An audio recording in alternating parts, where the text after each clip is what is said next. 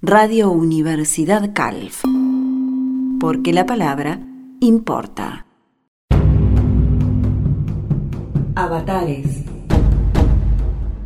Avatares. Una experiencia de radio para inquietar el pensamiento.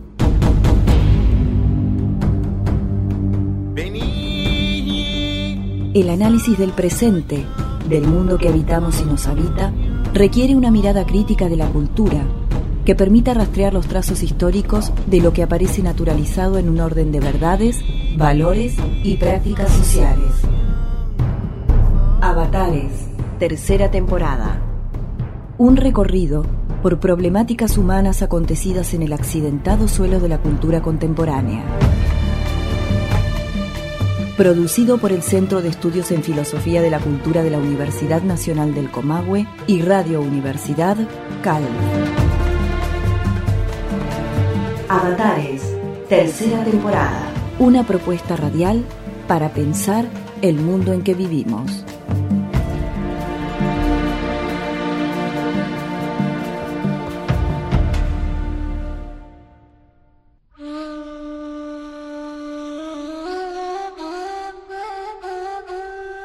Alegrémonos. El siglo XX está a punto de derrumbarse pero con un ruido que de todos modos será menos estrepitoso que la carnicería de las trincheras y el holocausto de Ciclón B, los ahorcamientos coloniales y las explotaciones capitalistas, el apocalipsis cotidiano de los condenados del sistema o la pauperización planetaria generalizada. De este modo, el filósofo francés Michel Onfray caracterizaba el fin de siglo en un artículo publicado por el semanario Le Nouvel Observateur en marzo de 1998. El siglo siente la pólvora, la muerte y el cadáver. Infesta el sepulcro sobre el cual triunfan algunos, los señores de la guerra, que han impuesto cientos de años de fuego y sangre. Cínicos, dicen algunos, para calificar a estos actores de lo peor, utilizando la misma palabra que sirvió a Diógenes como antídoto para juzgar a todos. ¿Cómo se debe comprender este deslizamiento de sentido que desvía el cinismo de su hipermoralismo de origen para elaborar un concepto que califica el comportamiento de quien vive sin fe ni ley? El planteo de Onfray nos exige realizar una distinción tajante, una clara diferenciación en el uso del término cinismo, a la vez que nos advierte que antiguamente el cinismo no era lo que el sentido común hoy designa, sino todo lo contrario. Pero además, para este pensador, aquel cinismo originario nacido en la Grecia antigua de la mano de los filósofos perros, como una crítica a la cultura de su tiempo, hoy persiste en ciertas perspectivas filosóficas y especialmente en los gestos rebeldes que suelen poner al descubierto las fatalidades de un sistema devastador. Dicho de otro modo, según las prácticas discursivas impuestas, ser cínico o cínica hoy es casi un insulto. Hay una asignación de sentido que ronda el desprecio. Basta recurrir a la Real Academia Española, que en su principal definición sobre la palabra cinismo señala desvergüenza en el mentir o en la defensa y prácticas de acciones o doctrinas vituperables. Bajo este punto de vista, los cínicos, en un sentido popular, son aquellas personas que se burlan en forma despectiva, con indiferencia despreciativa de las cosas, con cierta imprudencia y obscenidad descarada, como insiste el diccionario de la Real Academia. Pero hay otro cinismo, un cinismo filosófico, que confronta de manera vehemente y radical a ese tipo de actitudes. Un cinismo que en sus inicios aperrados puso en jaque los valores morales y las costumbres sociales de las polis griegas y luego de las ciudades del Imperio Romano. Un cinismo que bien puede reencontrarse en líneas de pensamiento que coletean en nuestros días. ¿Quiénes eran los filósofos que fundaron ese cinismo auténtico? ¿Qué diferencias sustanciales se pueden establecer entre aquel cinismo griego de la antigüedad y el modo de ser cínico que califica como tal por su desidia y crueldad sobre los demás, mofándose incluso de las consecuencias de sus actos. Avatares. En el programa de hoy, entre el cinismo vulgar y el cinismo auténtico.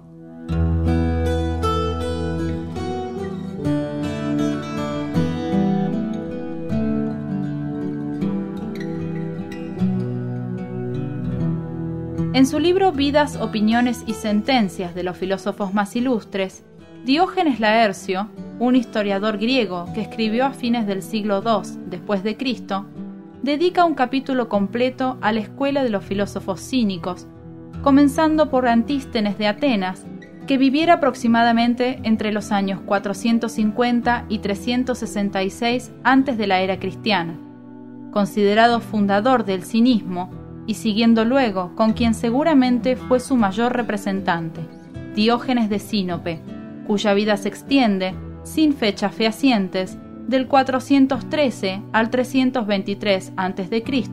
y que fuera discípulo del primero.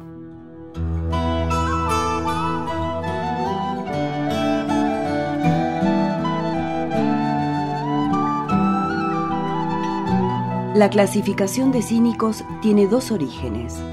El primero proviene del lugar donde Antístenes fundó su escuela, que era el santuario y gimnasio de Sinosarges, cuyo nombre derivaría de Kion Argos, es decir, perro ágil o perro blanco. El segundo refiere al comportamiento de Antístenes y Diógenes, por lo que la gente lo llamaba quinicos, la forma adjetiva de Kion, es decir, aperrados. Esta comparación se debe al modo de vida que llevaban, su concepción radical de libertad, su desvergüenza y sus continuos ataques a las tradiciones sociales.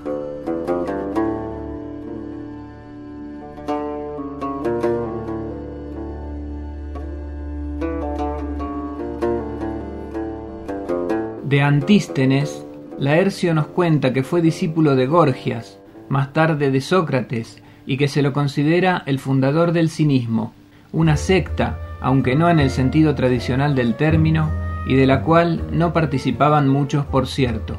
Según Laercio, cuando se le preguntaba a Antístenes por qué causa tenía pocos discípulos, respondía, porque no los arrojo de mí con vara de plata. Sin duda, los cínicos no tenían la mejor de las reputaciones en el ambiente culto de la época, y su condición no era un gran símbolo de estatus. Este filósofo, que solía decir que era mejor caer en poder de cuervos que en el de aduladores, pues aquellos devoran los muertos y estos los vivos, inició un camino filosófico basado en una serie de prácticas ascéticas y costumbres totalmente desprovistas de lujos y placeres. El cinismo reunía así un compromiso concreto con una manera de vivir que buscaba alcanzar la felicidad mediante la moderación, la frugalidad y la sabiduría. Antístenes consideraba que para vivir bastaba con tener un número muy reducido de cosas, que en caso de naufragio salgan nadando con el dueño, y que en suma lo mejor que se podía aspirar era a morir felices. En otras palabras, la práctica de una vida moderada, sencilla y desprovista de posesiones y el cultivo del saber y la filosofía como una comunicación íntima con uno mismo, le aseguraba a Antístenes la posibilidad cierta de alcanzar una vida virtuosa. Para él, la virtud era la misma tanto para el hombre como para la mujer, y era igual ser virtuoso que noble. En este sentido, decía, que la virtud basta para la felicidad, que la virtud es acerca de las operaciones y no necesita de muchas palabras ni de las disciplinas. Que el sabio se basta él a sí mismo, que todas las cosas propias son también ajenas, que la falta de celebridad es un bien e igual al trabajo, que el sabio no ha de vivir según las leyes puestas, sino según la virtud. La virtud es un arma que no puede quitarse. En su libro, Laercio le dedica los siguientes versos. Fuiste Antístenes perro, con tanta propiedad mientras viviste, que mordiste a los hombres, no con los dientes, sí con las palabras.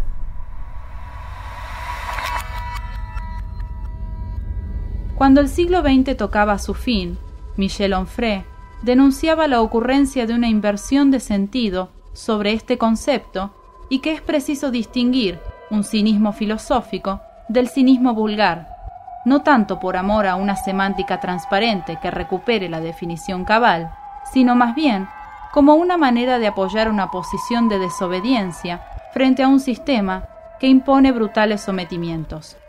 según como sean entendidos en uno u otro sentido del término, los cínicos serán los moralistas y los inmoralistas del siglo. Los primeros, discípulos de Diógenes, de Antístenes, no ponen nada por encima de los valores tal como los definen y los defienden. Aspiran a una sobremoral, con las virtudes sublimes que magnifican el estilo, la atención y la energía. Los segundos creen solo en el fundamento de toda acción que les permita triunfar en su empresa.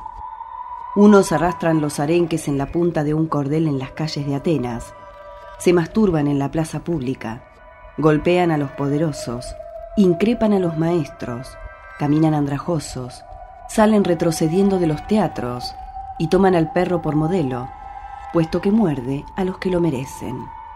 Sus objetivos, desmitificar, pulverizar los ideales gregarios, los pensamientos colectivos que generan las civilizaciones alimentadas de la sustancia de los individuos, criticar al falso pudor, la obsesión de la reputación, la sumisión a la autoridad, las acciones y pensamientos interesados. Los otros aspiran a la dominación, al imperio, a la sujeción de la mayoría que quieren someter a sus palabras de orden. Los émulos de Diógenes, solo moralistas, salvan el siglo cuando los cínicos vulgares lo pierden, al dar por hecho que aquel es sucio y feo, repulsivo y vil. De suerte que el cinismo filosófico sirve como remedio para el cinismo vulgar. Solo el primero autoriza que se hable de moral.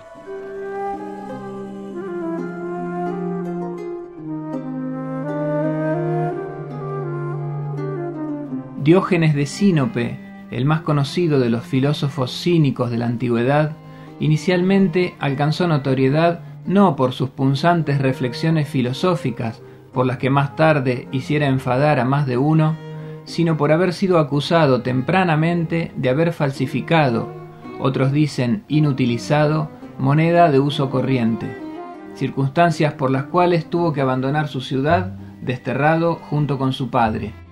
Algunos aseguran que fue el oráculo de Delfos el que le había conferido la tarea de falsificar la moneda. Otra versión, no menos interesante, sostiene que en realidad la divinidad le había dado ese consejo para alcanzar la celebridad. Lo cierto es que en su condición de paria, fuera de su patria, se dio a una vida frugal y parca. Tiempo después, cuando le recordaban que los ciudadanos de Sinope lo habían condenado al destierro, respondía, y yo a ellos a quedarse.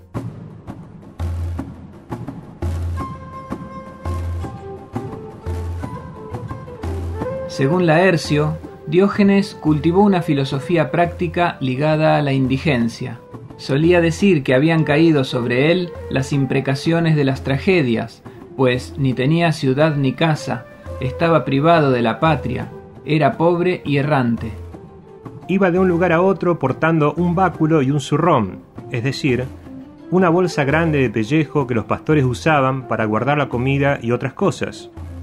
No tenía más posesiones que lo que llevaba encima, y tampoco anhelaba tenerlas. Tanto es así, que viendo como un niño tomaba agua con la mano, sacó del zurrón de su colodra, que era un vaso hecho con un cuerno, y la arrojó diciendo, un muchacho me gana en simplicidad y economía. Luego también se desprendió del plato que tenía, cuando vio cómo otro comía lentejas colocándolas directamente en el pan. Se acostumbró al sufrimiento. En el verano se echaba y revolvía sobre la arena caliente, y en el invierno abrazaba las estatuas cubiertas de nieve. Habitualmente repetía, ojalá que frotándome el vientre no tuviese hambre increpaba con vehemencia a todos por igual, por lo cual más de una vez recibió golpes y maltratos, pero él se reía y burlaba incluso de quienes lo golpeaban. Fue vendido repetidamente como esclavo, y cierta vez uno de sus dueños recibió la advertencia del propio Diógenes que sólo servía para mandar, en lugar de ser mandado. Razonaba de esta forma. De los dioses son todas las cosas, los sabios son amigos de los dioses, y las cosas de los amigos son comunes. Luego, todas las cosas son de los sabios. Según Laercio, admirábase de los gramáticos que escudriñan los trabajos de Ulises e ignoran los propios. También de los músicos, que acordando las cuerdas de su lira, tienen desacordes las costumbres del ánimo. De los matemáticos, porque mirando al sol y a la luna, no ven las cosas que tienen a los pies. De los oradores, porque procuran decir lo justo, mas no procuran hacerlo. De los avaros, porque vituperan de palabra el dinero y lo aman sobremanera. Reprendía a los que alaban a los justos, porque desprecian el dinero, pero imitan a los adinerados. Admirábase de los esclavos, que viendo la voracidad de sus amos, nada hurtaban de la comida. Loaba mucho a los que pueden casarse y no se casan, a los que tienen oportunidad y disposición para vivir con los poderosos y no se acercan a ellos. Decía que debemos alargar las manos a los amigos con los dedos extendidos, no doblados.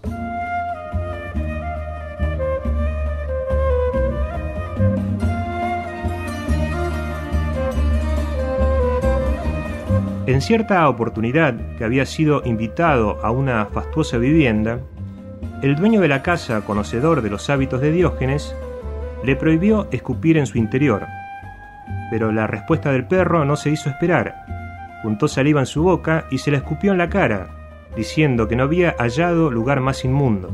Las anécdotas y humoradas de este filósofo, que en nuestro tiempo le valdría el mote de ciruja, son numerosas. Una de ellas da cuenta de su encuentro con Alejandro Magno.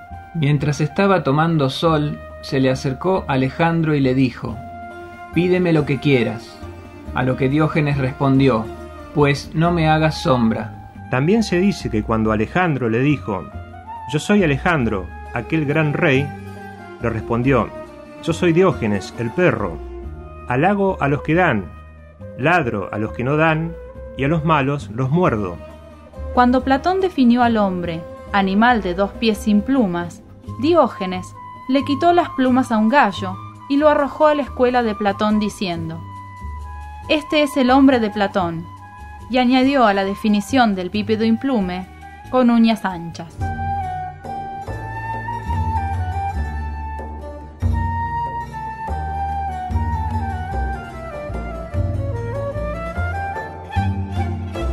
Al amor del dinero lo llamaba la metrópolis de todos los males.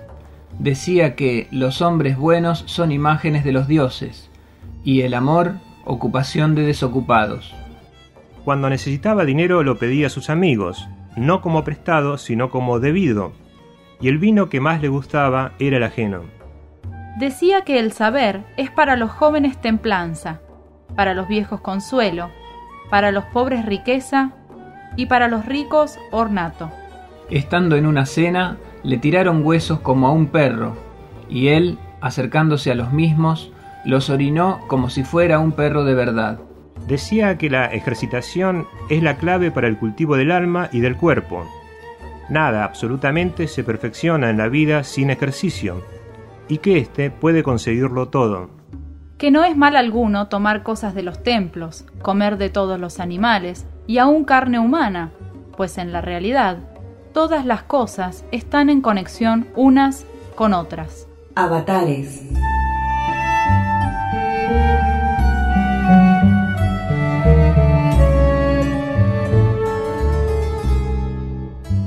Algunos dicen que murió dormido en el gimnasio donde habitualmente pasaba la noche y que lo enterraron en el lugar erigiéndole una columna sobre la que pusieron un perro de mármol y colocaron allí la siguiente inscripción.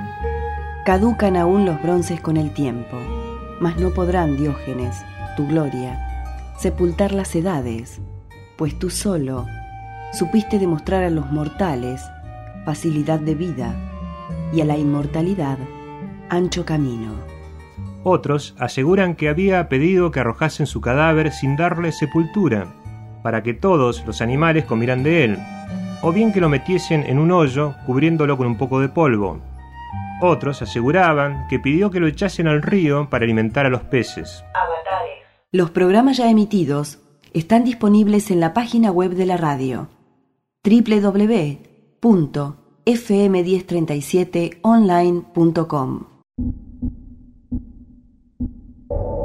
En el programa de hoy,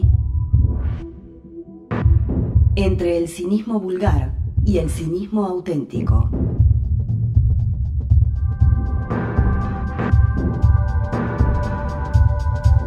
¿Dónde están pues los cínicos vulgares, esos inmoralistas de siempre? se preguntaba Onfré en su artículo del fin del siglo pasado. Por todas partes, o casi. Están donde haya una parcela de poder que esté lista para habitar, frecuentar, ocupar.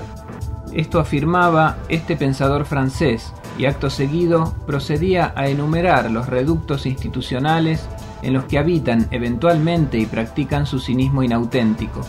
Prensa escrita o hablada, edición, periodismo, universidades.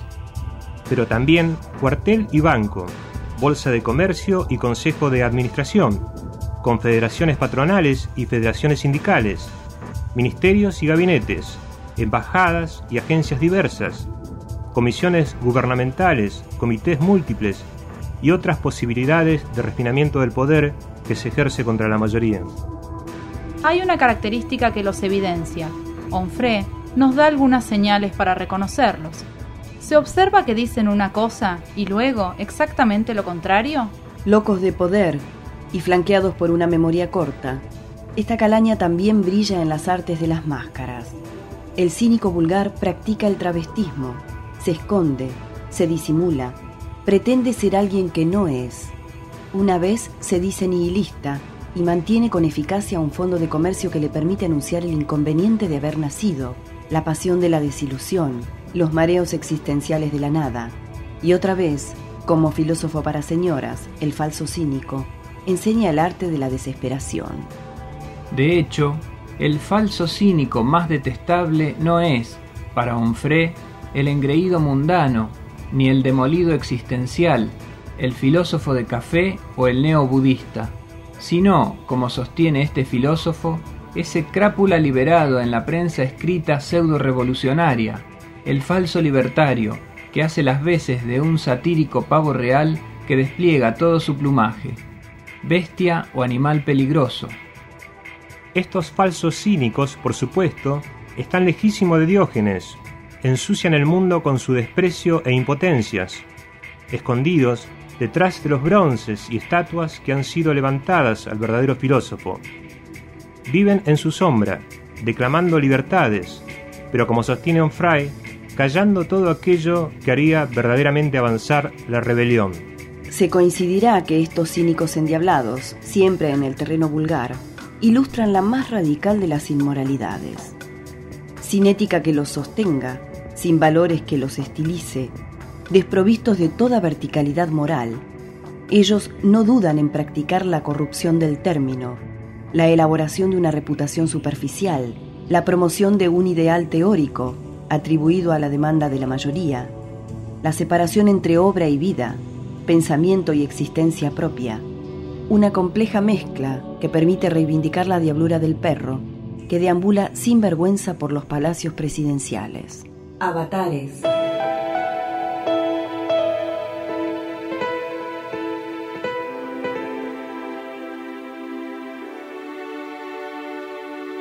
Pero entonces, si los inmoralistas triunfan por el lado del cinismo vulgar, ¿dónde se encuentran los cínicos auténticos, aquellos émulos de Diógenes que aplaude Onfré, verdaderos cínicos que buscan subvertir el orden de las prácticas sociales?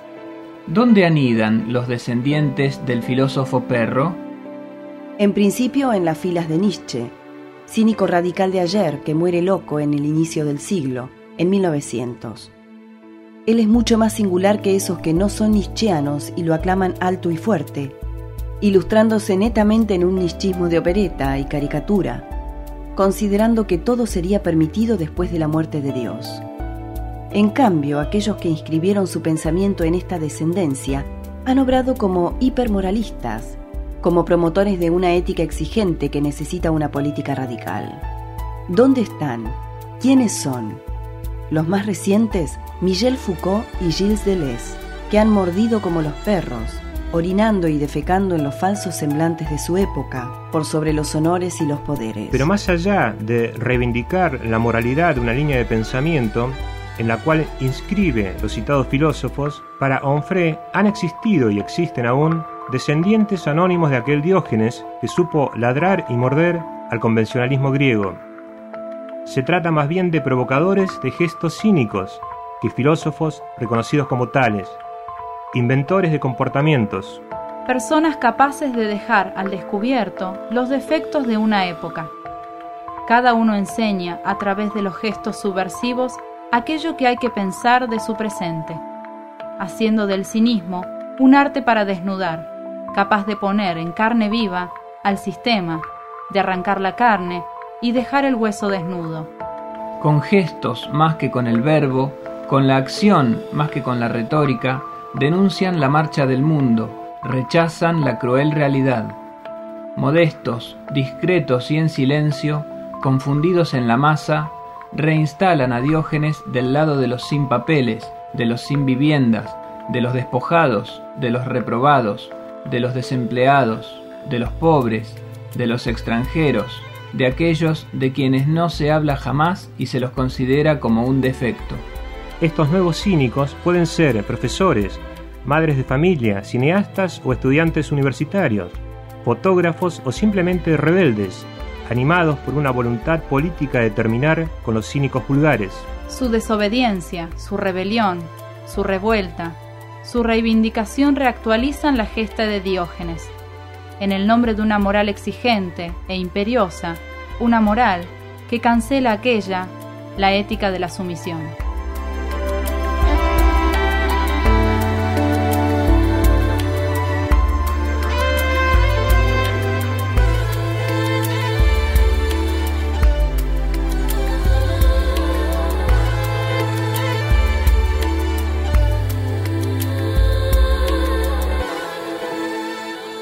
Para la elaboración de este programa se consultaron las siguientes fuentes. Rebelión de Michel Onfray, artículo publicado en la Nouvelle Observateur de marzo de 1998. Y Vidas, Opiniones y Sentencias de los Filósofos más Ilustres, escrito por Diógenes Laercio. Texto, Sergio Ucero. Voces, Soledad Gaona, Fernando Sánchez, Cecilia del Oro, Sergio Ucero. Edición y musicalización, Cecilia del Oro. Avatares.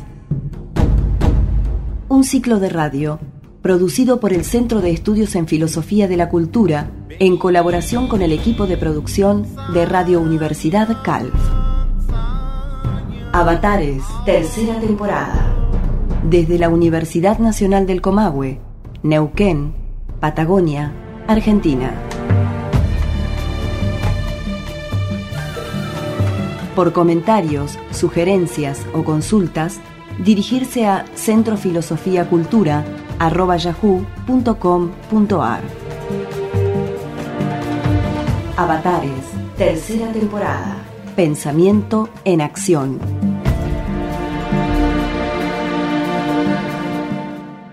Radio Universidad Calf. Porque la palabra importa.